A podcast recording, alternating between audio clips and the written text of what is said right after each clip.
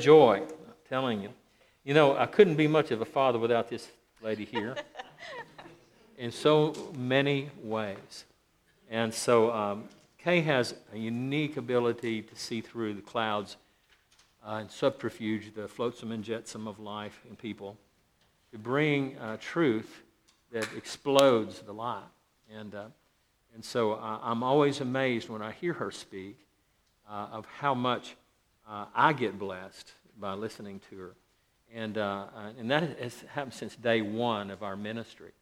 I remember in Arkansas, in a little 2-3-bedroom house that we had, she would have a Bible study and teach, and I'm going, wait a minute, I would take pages and pages of notes, and I said, I've got 10 sermons ready to go out of what she just said, because there is an anointing there. So I'd like for you to receive her as that, as one who brings an anointing for understanding and clarity. So she's a great mom, let me just tell you that. She's a wonderful wife, but also in this context, the broader body of Christ, she is truly a mother in the Lord. So, Kay, why don't you take it first, and I'll come up in a little bit. Well, isn't it wonderful how God puts us together? That we are not to accomplish any of the things in our life by ourselves. But he puts us in places where sometimes we'd like to do it by ourselves, because then we don't have to deal with other people, right? But he doesn't, that's not what delights his heart. What delights his heart is for us to come together. You know, because we serve a triune God. They are always working together, always for the same purposes, but distinct. And that's the way it is in the kingdom. We are distinct in the things that he is working among us, but also one.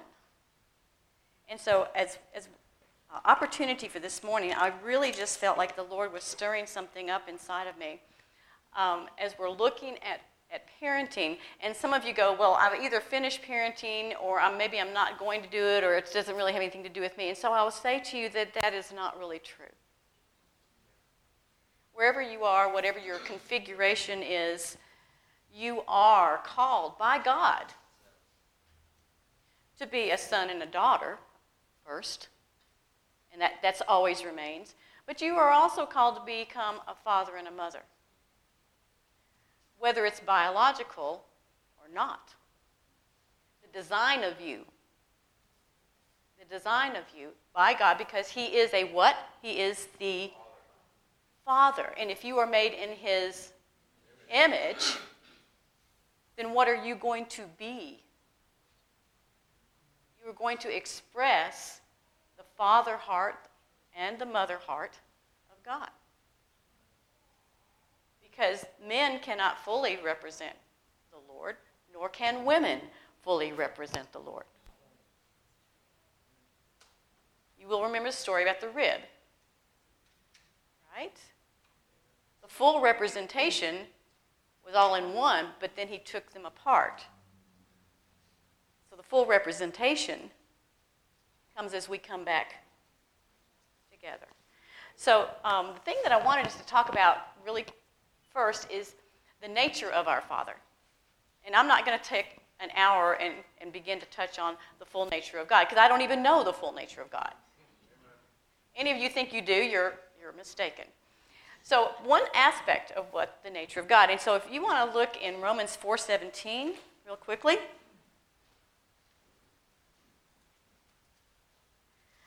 And this is the verse that talks about that God calls those things that be not as though they are. And I just wanted you to look at it in your Bible to make sure that you didn't think I was inventing something, okay? This says something really interesting about our Father.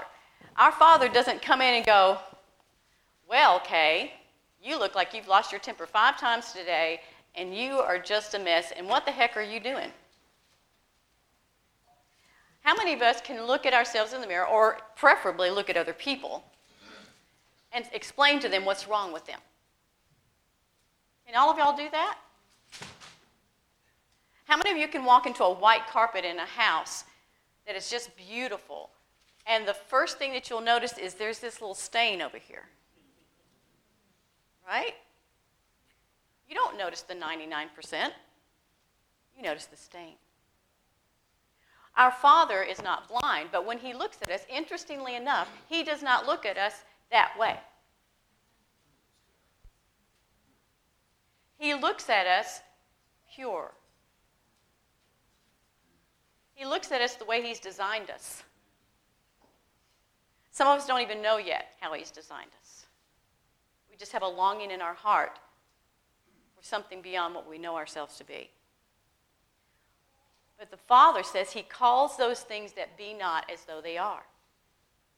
Now, does that mean he's just a dreamer and he's just optimistic? Do you ever have people say something really nice to you that really is good, but you just go, they're just being nice? Did I do that? Yeah, that would be nice if that were true, but it's not. They're either being fake or they're just trying to be encouraging even though it's not true. When the Father calls things about you, he is not being nice. He's not just trying to comfort you. He never speaks anything but the truth. So when he calls something up in you, he is speaking not something just to comfort you. He's speaking the truth because he sees the design. There are books in heaven that have your design in them.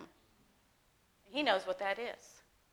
So he calls those things that be not as though they are. So when we're talking about parenting, we're talking about working with children or raising up disciples in the Lord who are our sons and daughters, we are talking about becoming like the Father in that we call those things that be not as though they are.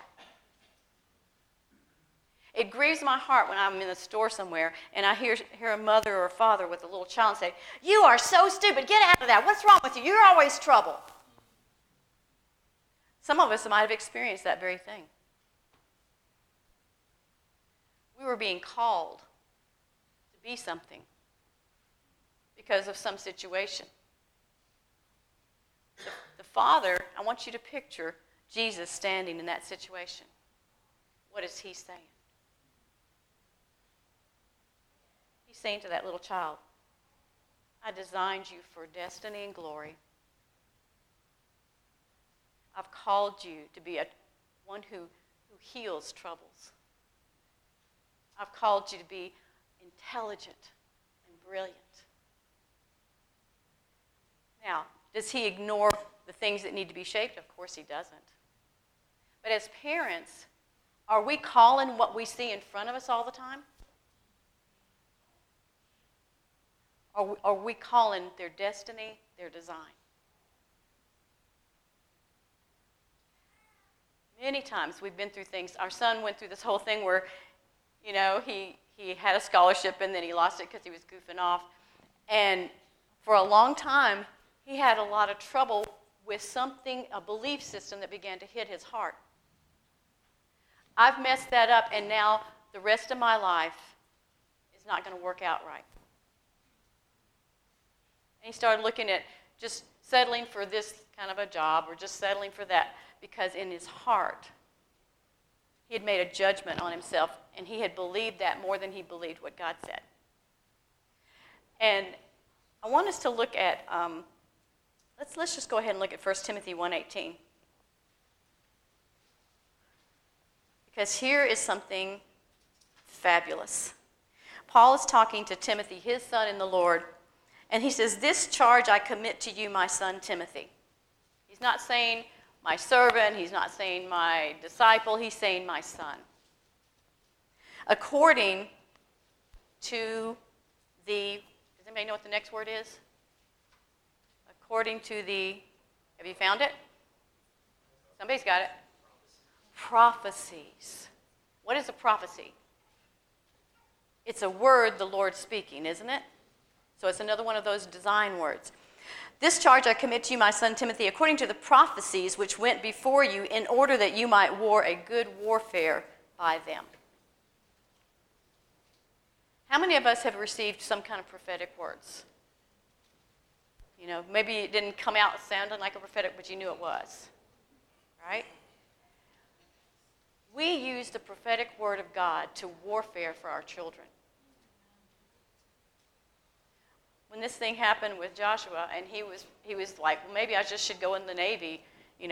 Things aren't working out." And And his dad, in his brilliant and wonderful wisdom, said, I think we've got a prophetic word. You know, we keep all the prophetic words for our kids. So he sent him up there to get the book out. Joshua spent an hour in the prophetic words about himself, and he came back and go, that's not what I'm supposed to do. God has something different for me. There was a warfare. There's a warfare for your kids. There's a warfare for you. There's a warfare for your grandchildren. The prophetic word is part of your warfare. So as we begin to speak these words, then we see the example of Gideon. And I'm not going to read the story, but it's in Judges 6. How many of you know the story of Gideon? All right? How many of you have been a Gideon? All right, if you haven't, when I tell you the story, you'll go, well, yeah, I have. Gideon is in a bad place because they've been dominated, the children of Israel being dominated by this other nation, and they're having to do things like get down in a hole and thresh their wheat so that the enemy won't come and steal it. So this is all about fear. This is all about trying to stay away from the sight of the enemy. And he's in there doing that, and suddenly this like gigantic, really big angel shows up. It says, hi, Gideon, mighty man of war, mighty man. And Gideon, all right, this happens to you, and the Lord says that to you, and you go, why, yes, I am that mighty warrior, yes. Well, of course. No, you don't. You're like me. You go, who are you talking to? And the angels, I'm talking to you. God was calling what did not appear to be as true. You may be in a hole. You may be threshing out wheat because you're afraid. But the Lord is sending someone to say, you're a mighty warrior. Come up. And, of course, Gideon had to go through some stuff to kind of get that all settled in his heart. But today, I want you to understand, wherever you are, if you're in the hole or if you're trying to climb out of it, the Lord's calling to you. Father spoke to his son Gideon, not what he was. He didn't go, well, dang, son, what are you doing down in the hole? Are you acting on fear again? You're just so fearful. You're just a mess. I was hoping I'd have a son that could do something, but guess not. Right? Now, how many of us, you don't raise your hands, how many of us have ever kind of felt that way about one of our offspring or somebody we know? You know, it's like, right? But see, that's never the heart of the Lord. No matter how stupid we are, no matter how many failures we manage to do, the Father never comes and goes, what? You're so stupid. If anybody can ever come to me and say, I've heard the Lord tell me that, I would be extraordinarily surprised. You say it to yourself. The Father says, look at you, right down there in that threshing, right down in that hole. You know what I'm going to do? I have a great idea. I'm going to call you up to be the leader of a warfare. Ha, this is going to be great. There's some of you in this room right now that you think you're the least among the clans of Israel. That's what Gideon said. I'm the least in the clan of the clans that are in Israel. I'm from the worst neighborhood there is. Y'all have a neighborhood somewhere that y'all refer to, right? Well, at least we're not from there. Right? You do. I know you do. And it's different in different areas because you might be from the one that's that neighborhood, but you've got another one. There's always somebody worse, right? You know? So here we are. We all do that. But that's what he's saying. He said, you don't need to pick me. You don't need to choose me because, duh, I'm the least of the least. Let me give you a list of those really prospects, you know, the big prospects. You know, send Todd, you know? Gosh, he's this big, giant man of God. Go send him. And the Lord's like, well, he is, but that's not who I'm sending on this mission. It's you, Gideon, mighty man of God, down there. But what I love about Gideon is though he had a little time of working through believing that, he chose to believe it. And then God did that fun thing where he only sends 300, to go defeat the mighty armies. It's like, and Gideon, watch this. You think I'm taking you as a small? Look, I'm going to send small because I'm a mighty God. I don't need a whole bunch of people, and I don't need you to be all that great. How many of y'all feel like you need to get a lot more great to be something for God? Raise your hand, because we all do. But we don't.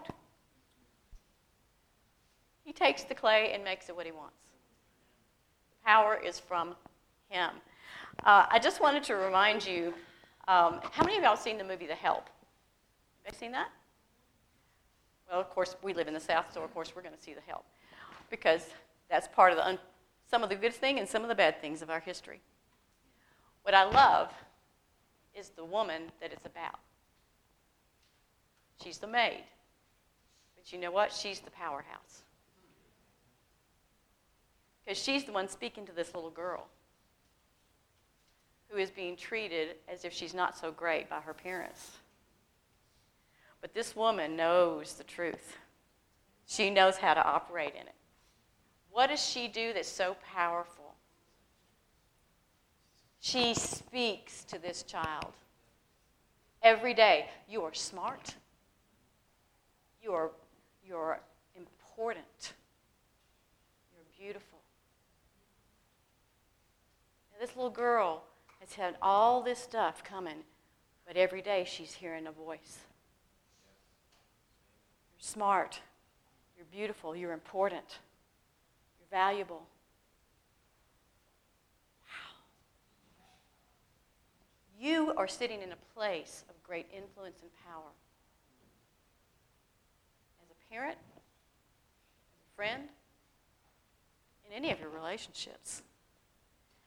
My mom got a hold of these truths, and we would be walking through the grocery store, and she would hear somebody say, "Oh my gosh, I'm just so stupid. Why did I do that?"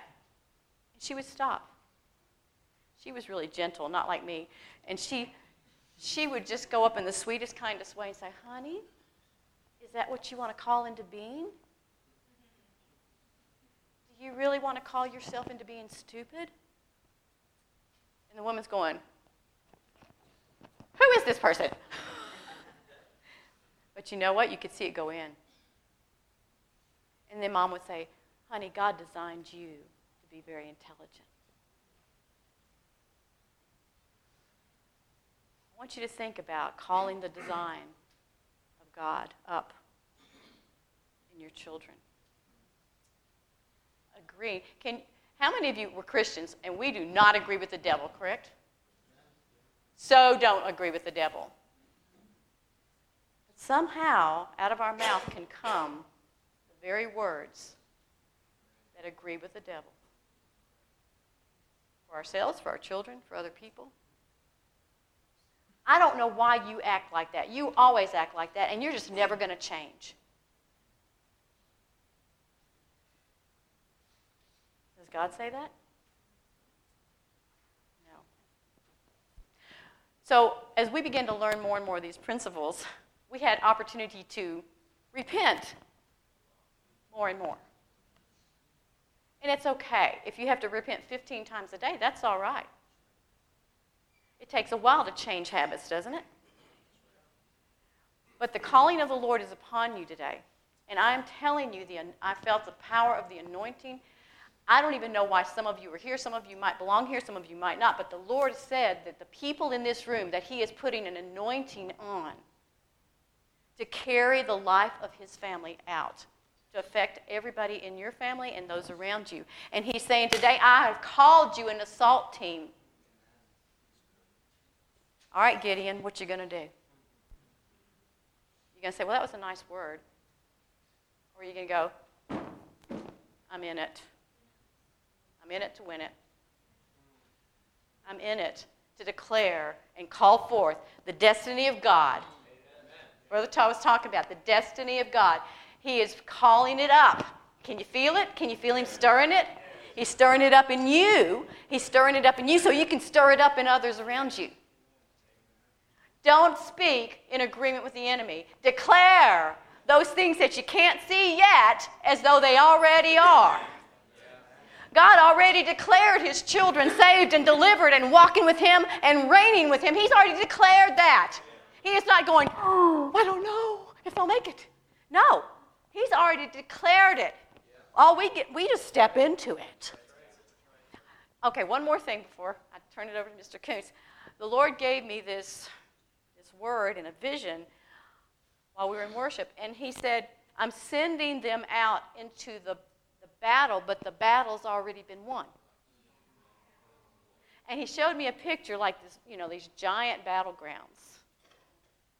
You've all seen them. You've all seen the Civil War battlegrounds. But you can picture them littered with bodies. Littered with bodies. And once the battle was over and the ones who won would go in, what would they do? I mean, they're going to deal with the bodies, but what are they going to also do? What do they do in a battleground? You get the spoils. You get all the valuable stuff. You go rifling through everything and find all the things that are valuable. The Lord's sending us out into a battle that's already been won. And he said, go get the spoils. Now, what are the spoils in the spiritual realm? It's not going to be, the coins in some poor soldier's pocket, right? It's not going to be the cannons they left behind. It's going to be the people. The enemy is the demonic forces. And what's going to be left of the souls of men and women? Go get them. Go get them. Well, I don't know how to do that. Call those things that be not as though they are. I'm really good at this. I'm excellent at it. I'm great at raising my kids and declaring the destiny of God over my children. I'm wonderful at it. The words just flow out of my mouth. When the enemy words come up, I go, I recognize that, and I speak against it, and I declare the truth of that. This is one of the most simple yet most powerful things you will ever do. Every one of our kids heard words over them that declared who they are in Christ Jesus, what they're going to be, what their abilities are going to be. And you know what? They just lived right on up to it. Why? Because they're special? No. Because the Father had put his heart in us to share with them, and it worked. So I want to encourage you. I want to pray over you right now. Lord, I just thank you. The anointing, the power of your own self, your presence, who you are in every one of these people, Lord God.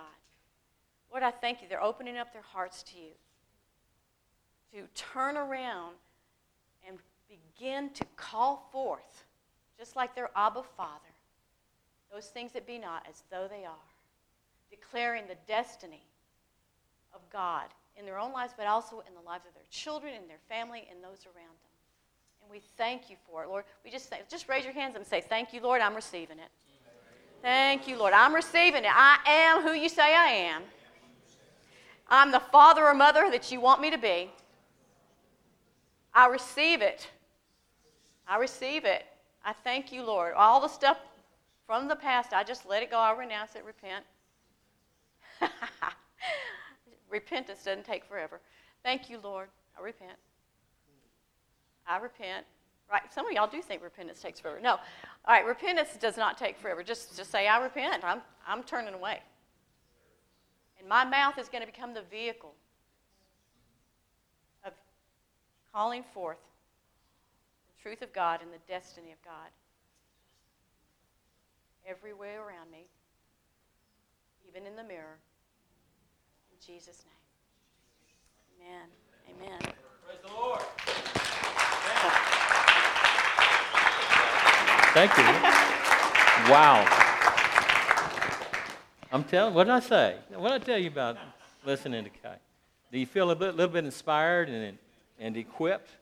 I do every time I listen to her, and that's every day of the week. Let me just tell you. Some people say, well, I wish I had a prophet somewhere in my life.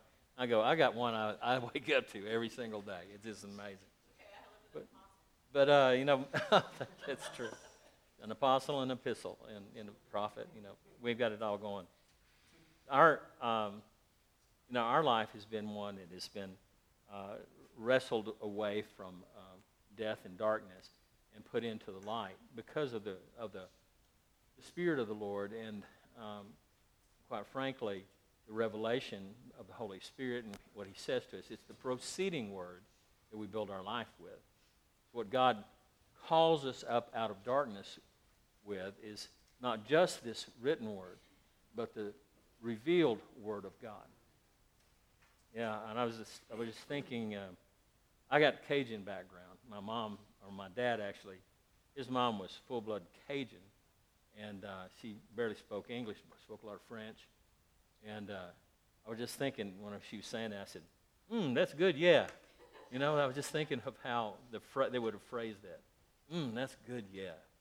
You need just to know something about what is eternal and what is temporal. Okay, the eternal is that which that gives you that gnawing on the inside that tells you there's more, there's life. It's a convicting, not a condemnation. So if you find that whatever you heard Kay or me say in this seminar is doing something inside of you, make sure it's filled with hope, not with hopelessness. Hopelessness is condemnation. Hope is conviction, because in conviction, Holy Spirit stands with you and walks you through, and He calls you up into your destiny. And He brings you into your destiny, and He walks with you the entire way. If you feel alone and you feel like you've just lost it, you failed, that is not the Lord shaking His finger at you. Let me just tell you, that's the enemy. I don't care how old you are. I don't care how old your children are. There's redemption, because everything we see and do is redemptive. And if it's not redemptive, it's not of the Lord. Amen? So I want to just reiterate what Kay is saying about Gideon. Here he is down in the under the ground in a wine vat or a wine press, and he's thrashing out the wheat, and he's saying to himself, where is the God of Israel? He had just heard a great sermon, by the way. Said he had heard a great sermon. A preacher had come to their area, and he started talking about God's deliverance of children of Israel, delivered them out of Egypt, and all the great miracles. He listed all the miracles, and he was going, yeah, what about that? Why not us? Why not us? And where are you, God? Where are you? You ever feel like that? You hear us talk about the great things of God and everything. But what he was doing down there, he was meditating, threshing out the wheat. When it says wheat, by the way, when it says anything about a seed, it's talking about God's word. He was throwing it up against the wall, and he was speaking it, and he was talking about it. And all of a sudden, an angel of the Lord shows up. Wonder why? It's because he wanted to know the truth. Is this the truth? Is God's word the truth? And God loves it when you throw that word up against the wall and just make a draft from it. You make a demand of that word. When you're working the word, when you're knocking the chaff off of it, when you're getting down to the bottom of it, when you seek it with all your heart, mind, soul, and strength, the word of God begins to speak to you, and that's called rhema. And it's rhema that faith rises to. Every one of you have been given a measure of faith. You got exactly the same kind of faith that I have. Same amount. The same amount of faith. You're born with it. It's faith to receive the rhema that God presents to you. Every one of you. And so you're no different than Elijah. In fact, it says in James, in chapter 5, that Elijah was a man just like you and me. He's a man of like passions, it said in the King James Version. That he put his pants on every day just like you do, okay? Everything about him was exactly the same. He had the same equipment, same promise. Everything was same to him, but there was something different. What was it? He believed God's word. He acted on God's word. He sought the face of the Lord. He went with the promises of God, and his worldview became the view of the kingdom. And he did miracle after miracle after miracle after miracle after miracle, and he led Israel into a time of a golden age. It's an amazing, amazing story. But we have to look at those things and understand it wasn't by accident. It was by design. Every one of you are called into a destiny. And God has sent his angel, and he's looking. Angel means messenger, by the way. Angel means messenger of God. And it says, he looked over into the hole and he said, "Hello, mighty man of valor," just like Kay was saying. That had nothing to do with who he thought himself to be. Gideon had no idea he was a man of valor. He's hiding under the ground. He's down there because he doesn't want the Midianites to steal his wheat. And here he is asking God to show him, and an angel shows up. And he calls him up into his destiny. A parent, a mom and dad, part of your whole reason for being is to call your children up into their destiny. Speak life over them. This is what Kay is saying. Speak what God is saying. Call those things that are not as though they are. Don't call those things that are as though they are, because they are as though they are. You call those things that are not. If you see your kid going the wrong way, that's an are not. Okay? But what God says about them is what God desires in them. Like, call them up into that. Speak life over them. And it begins to break the chains that have been binding them. And it works, it works, it works. Turn to somebody and say, "Hey, that stuff works." Because it really does. I'm not lying. So I appreciate what Kay is saying about that today, because it is so elementary to being a parent that really is one who will take the will of God and manage their children till they become what God intends for them to be. Amen? So I want you to turn your hearts toward a little bit of something you don't want to talk about this morning. Actually, nobody wants to talk about it, really, because there are so many emotions about it. There are so many opinions about it. There are so many philosophical debates about it. And it's about discipline, about children. Somebody's laughing. Oh, yeah. I want you to know the discipline. I read some scripture yesterday about God disciplines those whom he loves, right? He chastens those whom he loves. In fact, if he doesn't chasten you, that you're illegitimate. You're not even a son. He corrects those whom he loves. Now, how does he correct? Oh, poor little Joey, you know, you're going to be okay, Joey. I just picked that name out of there. Who knew? It's you. Poor little Joey, you know, he's just the way he is. There's nothing we can do about it. Oh, no. God grabs him by the ear and says, "Hey, boy, listen to me." The whole reason for correction and the discipline of the Lord is so that you might have an ear to hear him, that you would be voice controlled, that you would be controlled by the voice of the Lord, that you would hear and immediately stop what you're doing to listen. And when you listen, you will turn and obey that which God has just spoken to you. And that is not a natural function of a child. In fact, it says children, that mischief is bound up in the heart of a child. Oh, not my kid. No, not my kid. There's yes, but not mine. Not my child. Now, I've got to say that different children have different levels of mischief. Okay. And I had three with all different levels of mischief. And I had to learn how to discipline them in a way that was always instructive, but it was never the same for each one of them, basically. Or the amount of correction was different for each one of them. As we told you the other day, poor Katie, she hears it all the time because we get to preach about it. But She loved to lie. She would lie rather than tell the truth. It was just from this big. She just loved telling stories. And she was thinking, well, this is a good story. I'll just tell it, you know. And she didn't connect that with, hey, we want the truth. It was just a story that sounded really good. Let's just go with that, you know. And so every day we had to, you know, to speak to her. We would spank her, not beat her. But we spank her and said, okay, look, do you understand now why we done it? Yeah, and she would always have this wonderful smile because we loved her. And we always embraced her, and we always said, you know, you're the best thing since sliced bread, you know. We didn't say, you're a liar, what's wrong with you? No, that you're our kid, you're the best thing in the whole world. But we're not going to allow you to be used by the enemy so that one day you would wind up destroying your life and the life of those around you. You understand that?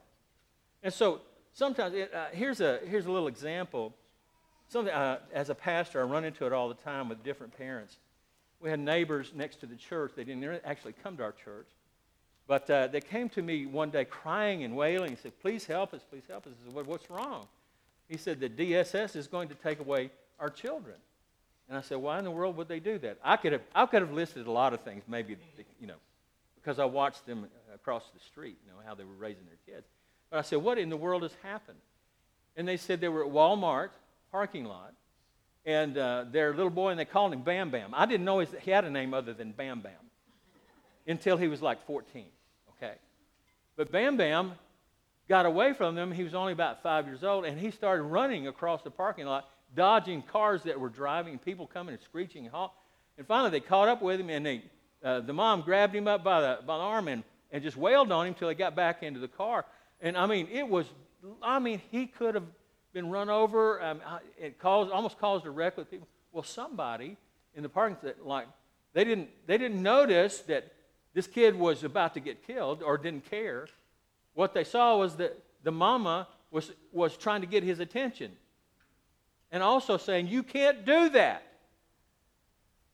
Now, she wasn't being rough. I checked it out. She wasn't being extreme at all. She was just terrified that her child was about to get killed. And so she brought him home. DSS shows up at the door because someone in the parking lot saw her whip her child in public. And guess what happened? She is now considered a child abuser. It took months for them to fighting to keep their children. Okay? I'm not saying that they were raising their children the right way, but I just want you to know that our society around us has rejected ways that God has prescribed for us to discipline our children. And so we need to be careful what view that we have, what philosophy we have, because if we don't have a biblical worldview, a biblical philosophy, then we're not meeting the mark for our kids. And so I want to read some things to you first about the biblical worldview. Do you know what I'm talking about? I don't want to ever assume that anybody knows what I'm talking about, ever. That was the worst sin of my early days of ministry is assumptions. And you do know what the word assume, how it looks, is A-S-S-U-M-E, okay? That's what it makes out of you if you do it, okay? Now, said, notice how nicely I said that. Yeah, thank you very much. All right.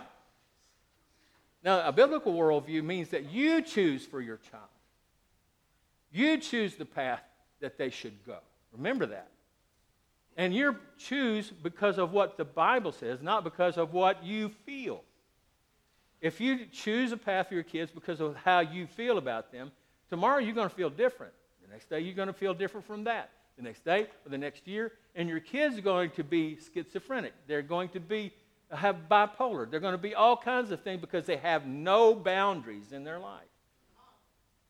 You have to set the boundaries. You have to set the boundaries for kids in their life. And if you don't, you're asking for trouble for your family and especially for your children and your heritage and what God has given you to be responsible for. So who chooses for my child? I choose for my child because I've chosen the biblical worldview, or what the Bible says, and that's just the basic thing. But it's not just what the Bible says, it's what God is saying about what he said. You hear what I'm saying? Because we're all living in different age than it was when the Bible was written. You understand? But the Bible is true throughout all these ages. It's just how we look at it in this age and in this culture. And it's just important that we get the core, the core thing about what God is saying in all of His Scripture. So who chooses for my child? I do. Is there a standard that works? Yes, there's a standard that works. There are boundaries. Lying is a total absolute no. If you think lying is cute, then you are in for deep, deep trouble in your life. When your child gets 15 or 16 or 18, and lying was cute until they got to that age, and all of a sudden, lying is criminal. It really leads to death. And if you don't correct it quickly, then what happens is you lose your child to the world around you. And those around you will be hurt, and they will be damaged. How do we do this? By also not only reading, studying the Word, but adopting the culture of the Word. There is a mindset or a worldview, a culture that accompanies the Word of God. Here in this house, there's a culture of honoring God and worship, desiring the presence of God, leaving time for the presence of the Lord, praying, seeking God, loving one another, forgiving one another. That's a culture that stems from a philosophy of a biblical worldview, all right? And people desire it, but just because you desire it doesn't mean you will enter in. You only enter in when you humble yourself to say, Lord, I will seek you with all my heart, mind, soul, and strength, because that's what it is requiring. It's required for you to seek, knock, and ask, not for you to join the club. You understand? Each one. God has no grandkids. Think in for a moment. God doesn't have any grandkids. If your mom and dad were Christians, that does not mean you are or you will be. You might have been Christianized, but those who are Christians are those who come to the Father through Jesus Christ and their own personal faith in God. Amen? So what is biblical parenting? How do we do this? There's a preparation, and it should begin when you're at home with your own parents, when you were young. But that has almost been eliminated in our society today because parents, divorce has really, really been rampant. There's been single families. There's been double need for everybody to go out of the home, to go work. There's a pursuit of things rather than a pursuit of righteousness. And so all of those things, we could name all the problems, but the answer is what we need to talk about. The answer is to return to that place where we honor God in the home and everything He says about it. That's preparation for your kids and their life. Here, how do we do it as parents? One, put off personal pursuits, personal ambitions. When you have children, they got to come higher than your ambition. Then, in fact, they need to become your ambition. Be careful, though, that you don't live your life vicariously through your children. You ever seen anybody do that? Yeah? Out in the baseball, this is where it really comes out, when Little League or Bantam League, or the early stages of sports. I've seen their parents, not kids, but I've seen parents out there duking it out with other parents because they did something wrong. Their kid did something wrong on the field. But they just want that kid to do well, and they're out there and they're going, why? Because they didn't do well in that. But they want, they don't want it to happen to their kid. And so they're living their life vicariously.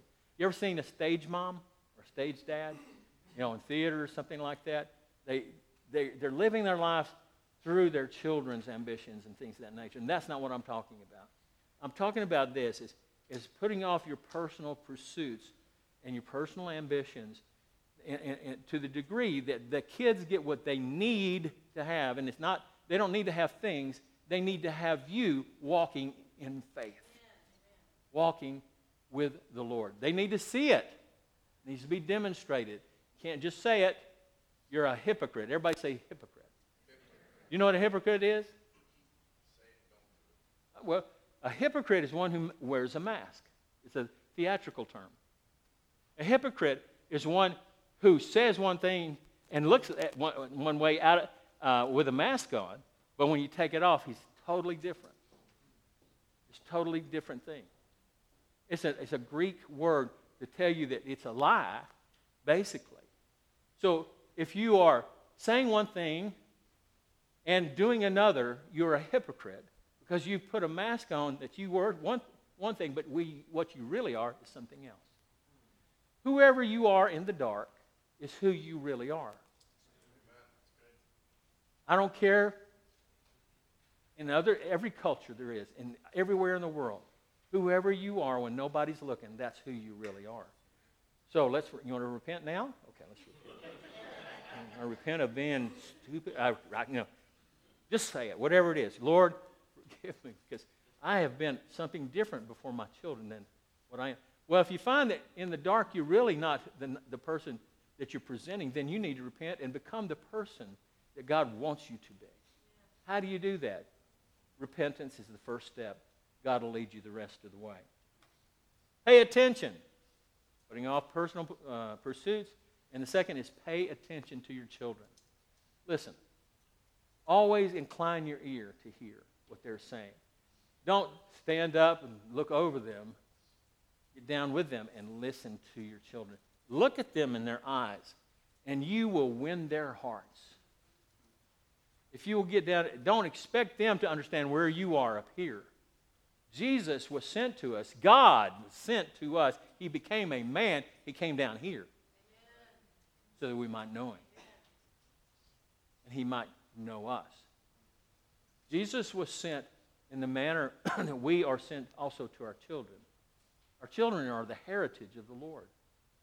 And he gives them to us not only to care for, they're not our possession in the sense of a thing, but they are our responsibility unto God because they belong to him. Amen? We're stewards of our children. The third thing is pray powerful prayers. Pray powerful prayers. What is a powerful prayer? Huh? Loud prayers? No, that's not. Sorry, did I disturb somebody? You know? What is a powerful prayer? No, not loud prayers, but prayers that are biblical. The Word. Pray what God says. Pray the prophecy that has been given to your kids. Pray the revelation that you got concerning raising a child. Pray what God says about them and about you. Those are powerful prayers. Now, I need to move on because there's a lot to do with that. Very little time. Now, there's another category here that you need to take care of parents. And I call it, who's in the house? Who do you allow in your house? Who's talking to your kids? And I want you to know something. Well, you can say, well, I don't let drunks or murderers or child abusers or sexual perverts into my house. Well, how many of you got a television? Or streaming things in your computer, or streaming things on your phone, or whatever, or just a telephone even sometimes. You need to guard. A parent guards the heart and the innocence of their children. Amen? People say, well, I need to acclimate my kids to the world around them so they'll know what choices to make when they get older. Are you stupid? No, don't do that. I mean, it's like, I'm going to teach my child to swim and tie a brick around their little legs and throw them in the deep end of the pool. Swim! Swim! You think that's going to happen? Oh, they'll try. They'll try. But it's weighted against them. Okay? Allowing children the exposure to the things of the world that just because you're not doing your job, it's hurting and damaging them. They begin to be calloused. They begin to be tempted. They begin to be full of lust and all the other things that enter in that choke the Word of God. And we've got to become careful of when that is allowed. I told you about my daughter when she was in the 11th grade, or I think she was in the 10th grade, and she said, we had homeschooled her. First of all, we went to Christian school, then we homeschooled, and then when they got older, I wasn't at all afraid to send her to public school. Matter of fact, I think it was great because you know why? It's because now she had the tools that she needed to discern good from evil. Amen. Now she needed to have all of that tempered with experience. And so she went and she became, what was it, second in her class? She got a full ride, a scholarship to Catawba College, which was one of the nicest colleges around. I mean, she was ready to meet it. And each of our kids, when they felt ready to meet that challenge, and we felt that they were ready, we had equipped them to know good from evil. And then they said, can we go to public school? And absolutely. And each one of them did very well in public school. Each one of them got a scholarship as well. I have to say to you that it's not about keeping your kids from the world as much as it is keeping your kids in Christ so that they can overcome the world. Amen? Give them the tools that they have need of. So you have to fend off the carnal world view that comes into your house through every other medium that you have, like computers, whether it be a phone or a television, or any other way, whether it be printed material. Make sure what your kids are reading and what they're listening to, music, has the right worldview that it's promoting until they're ready to hear something else and they can begin to discern good from evil. Amen? So turn off the TV. I told you yesterday we didn't have a television except for 12 years. Well, Ken, you're pretty radical. You're radical. That seems radical to you, but it seemed logical to God. You know why I did it? Because I'm such a good parent. You know why I did it? It's because God told me to do it, and I fought it for almost 3 years. That TV set kept walking back in my house all by itself. Yeah, what's going on with that? Until finally, we made a covenant together that we were going to raise our children in a different way. And so what they had was mom and dad, and those mom and dad brought in, and we had the church community. And I want you to know something. We brought homeless people into our house. We brought people who were drug addicts and helped them and think. They weren't like innocent of all those things, but they got to see how we handled that, how to love people who were troubled. And they came away in good shape. Facebook, FaceTime. You need to replace those with FaceTime. F-A-C-E time, not FaceTime, but FaceTime. Your face and their face. Okay? Now Kay, in her great wisdom, when we first started dating, walking together, she would say, honey, would you listen to me? And I said, I am listening to you. I'm driving, I'm doing this. You know, I'm working or whatever, or I'm thinking about something. I am listening to you. What are you talking about? And she walked over to me, and this is what she did to me. Okay, I'll do it to you. And she grabbed my face. She says, listen to me. I said, okay. She said, and she made me understand something. Unless my eyes are on her eyes, I'm not really listening. Listen to me. I want you to know something. Communication, listening has a lot more to do with the eyes than it does with the ear. It is literally a soul-to-soul communication. You need that kind of communication with your children. They need to see your eyes and see your love when you're telling them something difficult and hard. It's really important. Amen? Again, we're going to move on down to another category. I like the 3D approach to parenting. I showed a little bit about it yesterday.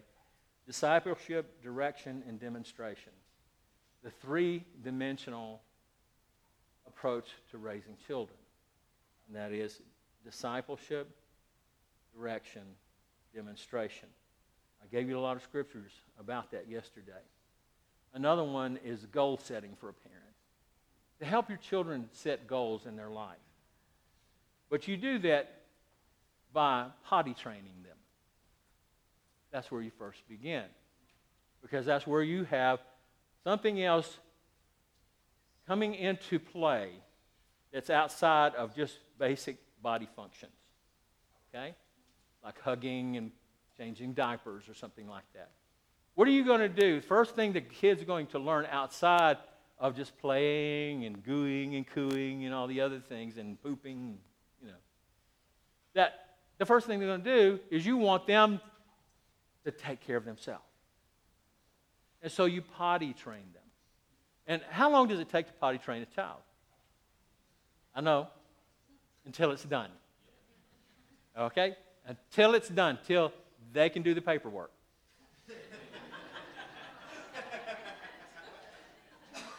You hear what I'm saying? You know, until they can do the paperwork.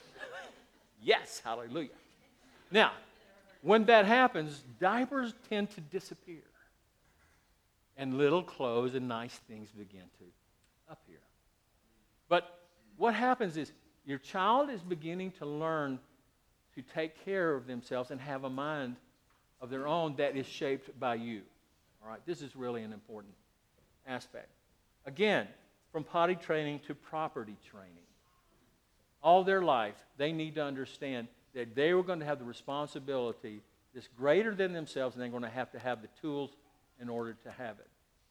You need to teach them how to praise God. You need to teach them how to love people. You need to teach them how to share. You got to teach them how to forgive.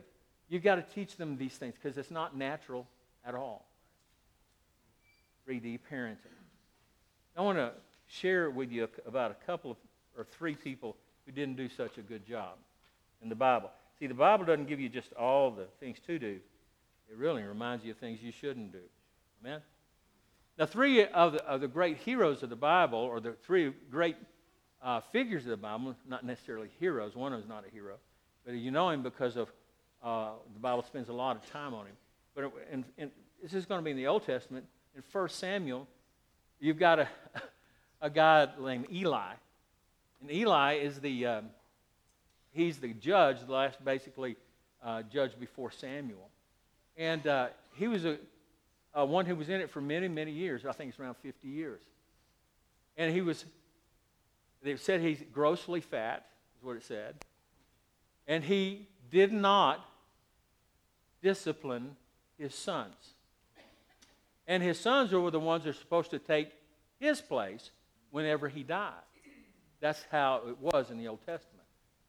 But his sons decided that they would take advantage of their high and lofty place, and they began to commit adultery with the women who served at the tabernacle there, in the tent. And then they would take meat or all the offerings that was supposed to be offered to God, and the fat, everybody say fat. Okay. Did you know that fat belongs to God? Did you know that? In the Old Testament, all fat belonged to God. It's the sweet stuff. It is that thing that everybody, if you ever had a steak, you know you want a little fat in that thing, right? But here's the deal. They would boil it down, all of the meat would be taken out without the fat, and that was to be for the priest, okay?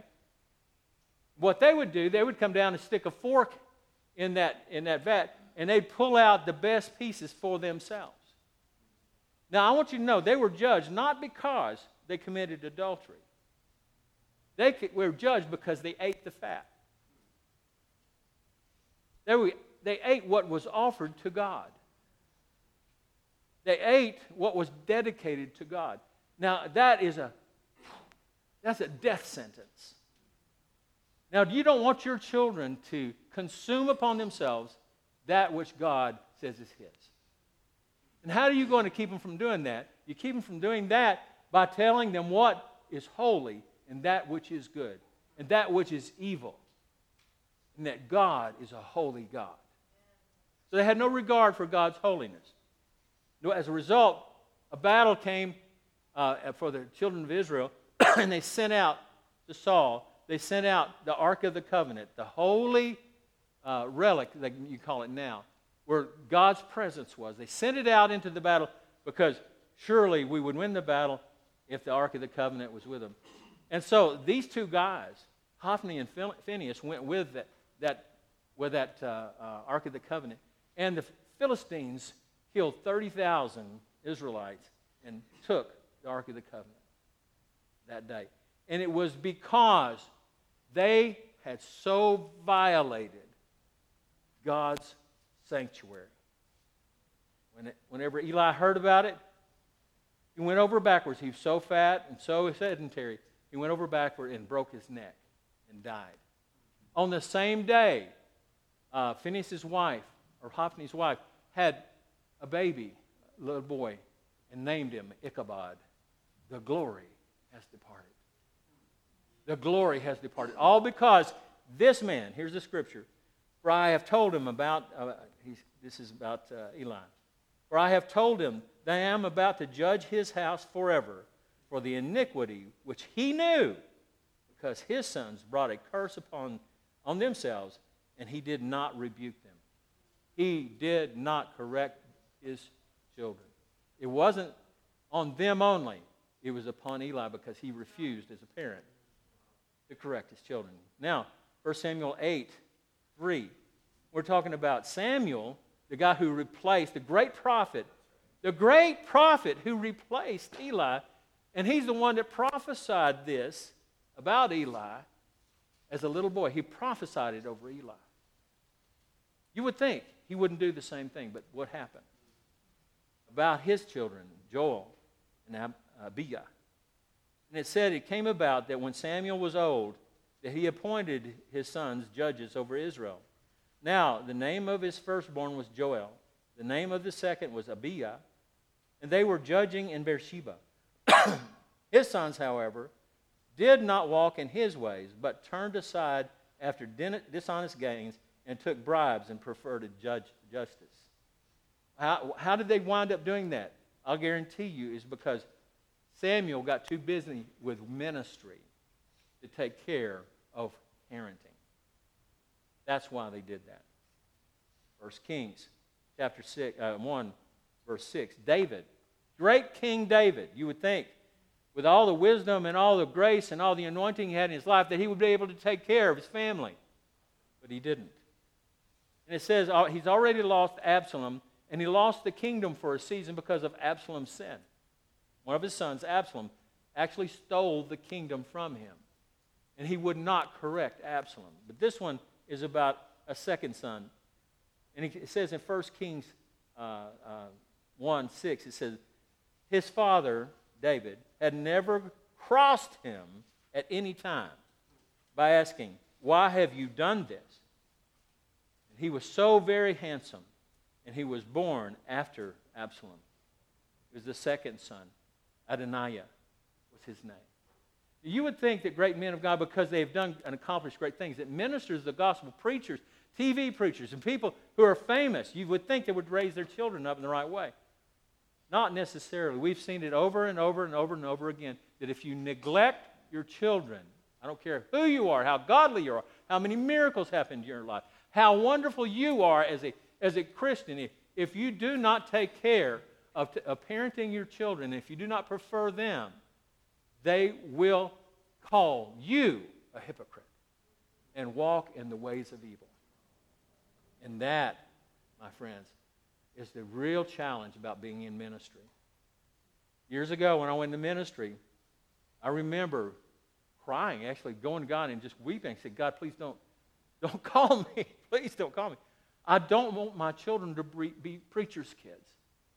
That was my main reason of saying, I don't want my kids to be preacher's kids. I did not want my kids to be like all the preacher's kids I knew.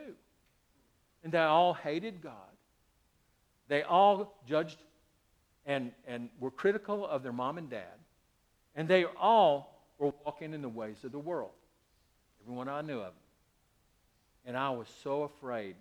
And I had to repent of that. And this is how God told me to reverse that trend. And that is to prefer my children over ministry. Now, get this. Just I want you to know, those of you who are walking in the Lord, even if you're not in ministry, you can be so involved in doing the good works that you don't recognize what's going on with your kids' lives. Because they will see you at home doing one thing and see you in ministry doing another. And they will say, hypocrite. It's really important. When I came to Salisbury, North Carolina, my kids were very, very small. And there was an elder, an old elder, who one day he came down the middle of the aisle after I had asked everybody to sing happy birthday to my 6-year-old son, Joshua. I was so proud of Joshua, put him up there, and Joshua was just, it was just great. And he right after it, he walked up to me, that elder, and he poked me in the chest. And he said, "How dare you prefer your children over everybody else in this house?" You know what I did? I poked him in the chest, and I walked him right out the back door. And I said, "Don't you ever come between me and my children. Don't you ever call me some kind of hypocrite because I have chosen to honor my kid on the day of his birth. Don't you ever do that." We allowed our children into the third circle. I see everything, Kay and I both see everything. The first circle is you and God. Nobody belongs in that circle but you and God. Second circle, you, God, and your wife or your husband. Nobody else, not your children. They don't belong in there. Third circle, you, your wife, God, and your children. Nobody else belongs in that circle. Do you understand? Don't get that screwed up. Oh, did I say that? Don't get that messed up. Don't get it backwards.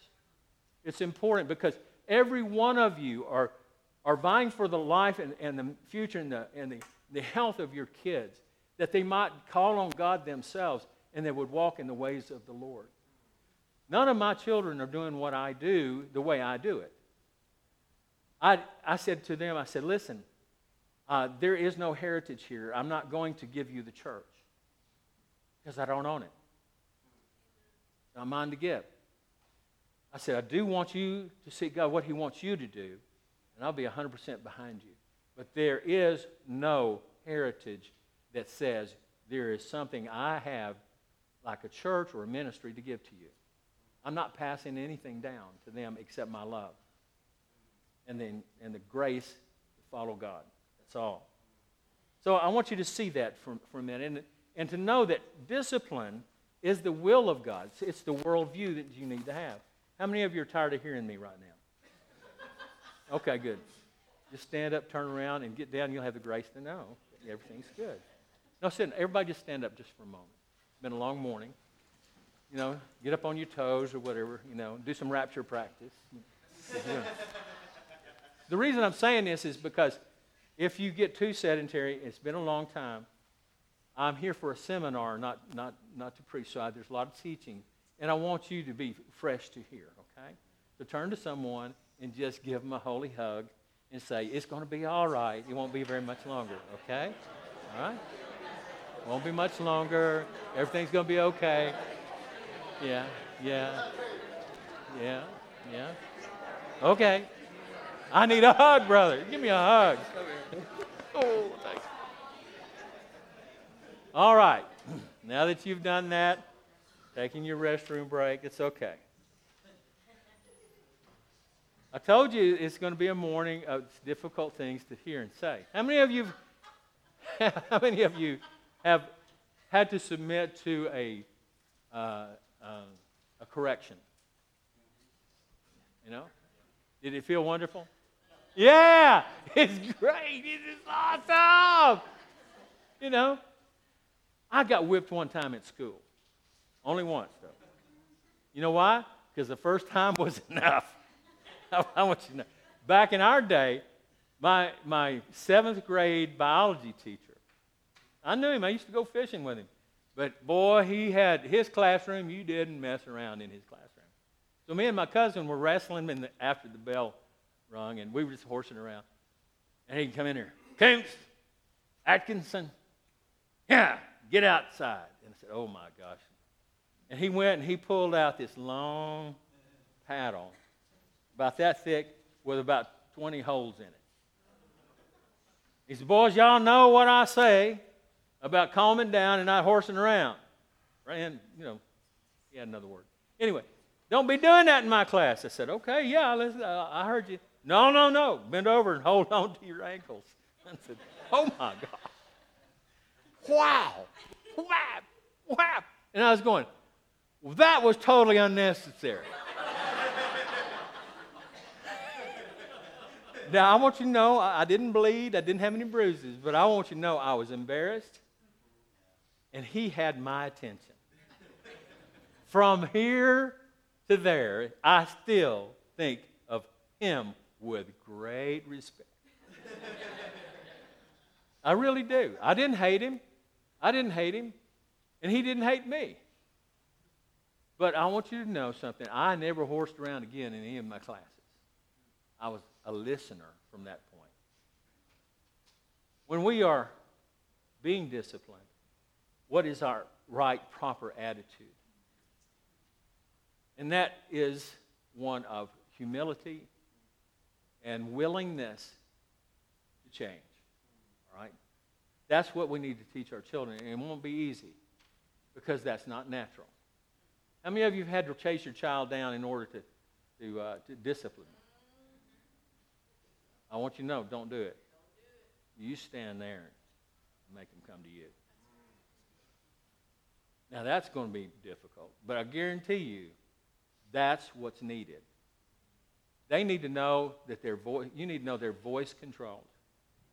You tell them to come to you. Then you explain to them what's going on. Let's look at the scriptures here, and what the scriptures many times. And some of you are looking at me like, you don't know my kid. You wouldn't say that, you know. I do. All kids are the same. They all need a parent to stand his ground. Proverbs 29:15 talks about the rod of reproof. The rod of reproof gives wisdom. But a child who gets on his own way brings shame to his mother. A child who gets his own way brings shame to his mother. Now, it's not always a whipping or a spanking. It's not always that kind of correction. As I said, you know your child. Some kids, you could actually correct with your words because your voice is controlling them. But for the most part, at some point, your child will need more than that. So if it happens to be a need, a rod of correction. And I'm not talking a two before with holes in it, by the way. Proverbs 29:17 says, correct your son, and he will give you comfort. He will also delight your soul. Proverbs 13:24. He who withholds his rod hates his son, but he who loves him disciplines him diligently. Proverbs 19:18. Discipline your son while there is hope, and do not desire his death. Why would you desire? You would never desire your son's death. But it says really if you don't discipline your child, you hate your child. If you don't discipline your child, you're actually asking for his death in the later time because he will make choices and live a life that will lead to death. Proverbs 22:15, foolishness is bound up in the heart of a child. The rod of discipline will remove it far from him. Proverbs 23:13 and 14. Do not hold back discipline from the child. Although you strike him with a rod, he will not die. Hallelujah. You shall strike him with a rod and rescue his soul from Sheol. Ephesians, New Testament, Ephesians 6:1-4 says, children, obey your parents in the Lord, for this is right. Honor your father and your mother, which is the first commandment with a promise, so that it may be well with you, and that you may live long on the earth.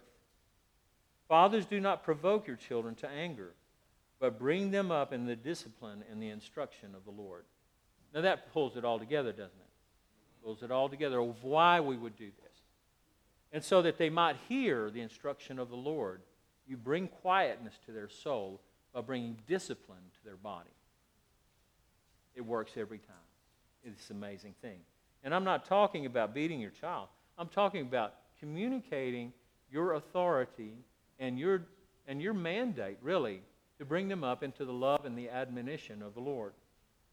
1 Timothy 3:4, it says, talking about elders now, we're talking about men and women of God who are leading the church everywhere.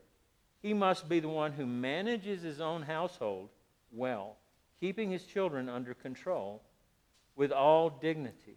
But if a man does not know how to manage his own household, how will he take care of the church of God? Amen? Now, it's only one aspect of parenting, but it is a big one because today in our day, you actually are faced with a system that of government that is leaning heavily on another worldview, not the biblical worldview about how to raise children. In fact, the government wants to own your children. In fact, that's what it says now in most of the new social programs and everything, that basically you're not a good parent if you don't do what they tell you to do. Therefore, they have the right to take your children from you or make them do something that you would never have them do. For instance, accepting or being an affirming and accepting church is what I'm being plied with all the time. When I was pastoring in North Carolina, the LBJTQ, that thing, that organization of homosexuals and lesbians, and they write me from time to time and ask me. They're trying to trap me. They're asking me, are you an affirming and accepting church or not? Because they're putting together a directory of churches where they know that their way of life is not going to be challenged. Okay. And so they publicly have parades. They publicly have all kinds of things and materials geared to your children to tell your children that way of life is totally okay and it's legal, and if you say anything about it, you go to jail because you have hate speech. Somehow you're a bigot. Somehow you are someone who is evil because you have a biblical worldview. That is upon us today. It's not something in the future. It's upon us today. And I write back to them. I said, all homosexuals and lesbians and gender-confused people are welcome in our church. I always say that. And this is what they will hear. They will hear the love of God. They will hear hope for redemption. And they will hear the biblical worldview. Now, I didn't come against them. I don't come against them. But I offer them a way that God has ordained to be delivered, to be set free. Amen? Just like people who commit adultery, people who are doing drugs, people who steal, people who kill, they're welcome. This is what you're going to hear. You see what I mean? I respect all people. I don't care who you are. So respect actually is a higher calling than tolerance. Don't teach your children tolerance as much as you teach your children respect. Because respect actually elevates every human being. Tolerance says, I can just live with that. There's nothing I can do about it. Respect means I honor you as a human being, as a creation of God, and I'm here to effect change if you will let me. Bring Christ into the mix. Jesus respected all men, but he also called them, you den of vipers. Go to jail for that here. Okay? You bigot, you racist, everything else, you're going to be called that. When you are raising children with where they're going to call you, when you send them to a school that says they have to bring home homework that tells them that my worldview and your worldview, your biblical worldview is evil. It's bigoted. It's dark. They call good evil and evil good. Now, thank you for giving me time to say some hard things, but I got to tell you, I'm going to vindicate myself now. I didn't say any of this. Wasn't my idea. It was God. Amen? Amen. Hallelujah. There was what was the guy that comedian back in the 60s, 70s. He said, the devil made me do it. You know? Well, I want to tell you that God made me do it. I will blame it on him. But I bear these truths, and I say they are self-evident. And I say to you, I have great hope for your family, your future. If you do not, I ask you to come forward and let us pray for you and impart to you a new hope, a new calling, a fresh beginning. No matter where you are in your parenting, no matter how you were parented, I want you to leave today with shining hope. Anything that does not shine and glisten with hope is not God. Let's pray. And if there's somebody who wants to play something or music at this time, that would be good. I'm good with or without, but I'll tell you what, it's kind of nice to have some sweet music on behind you when you're making big decisions. Amen.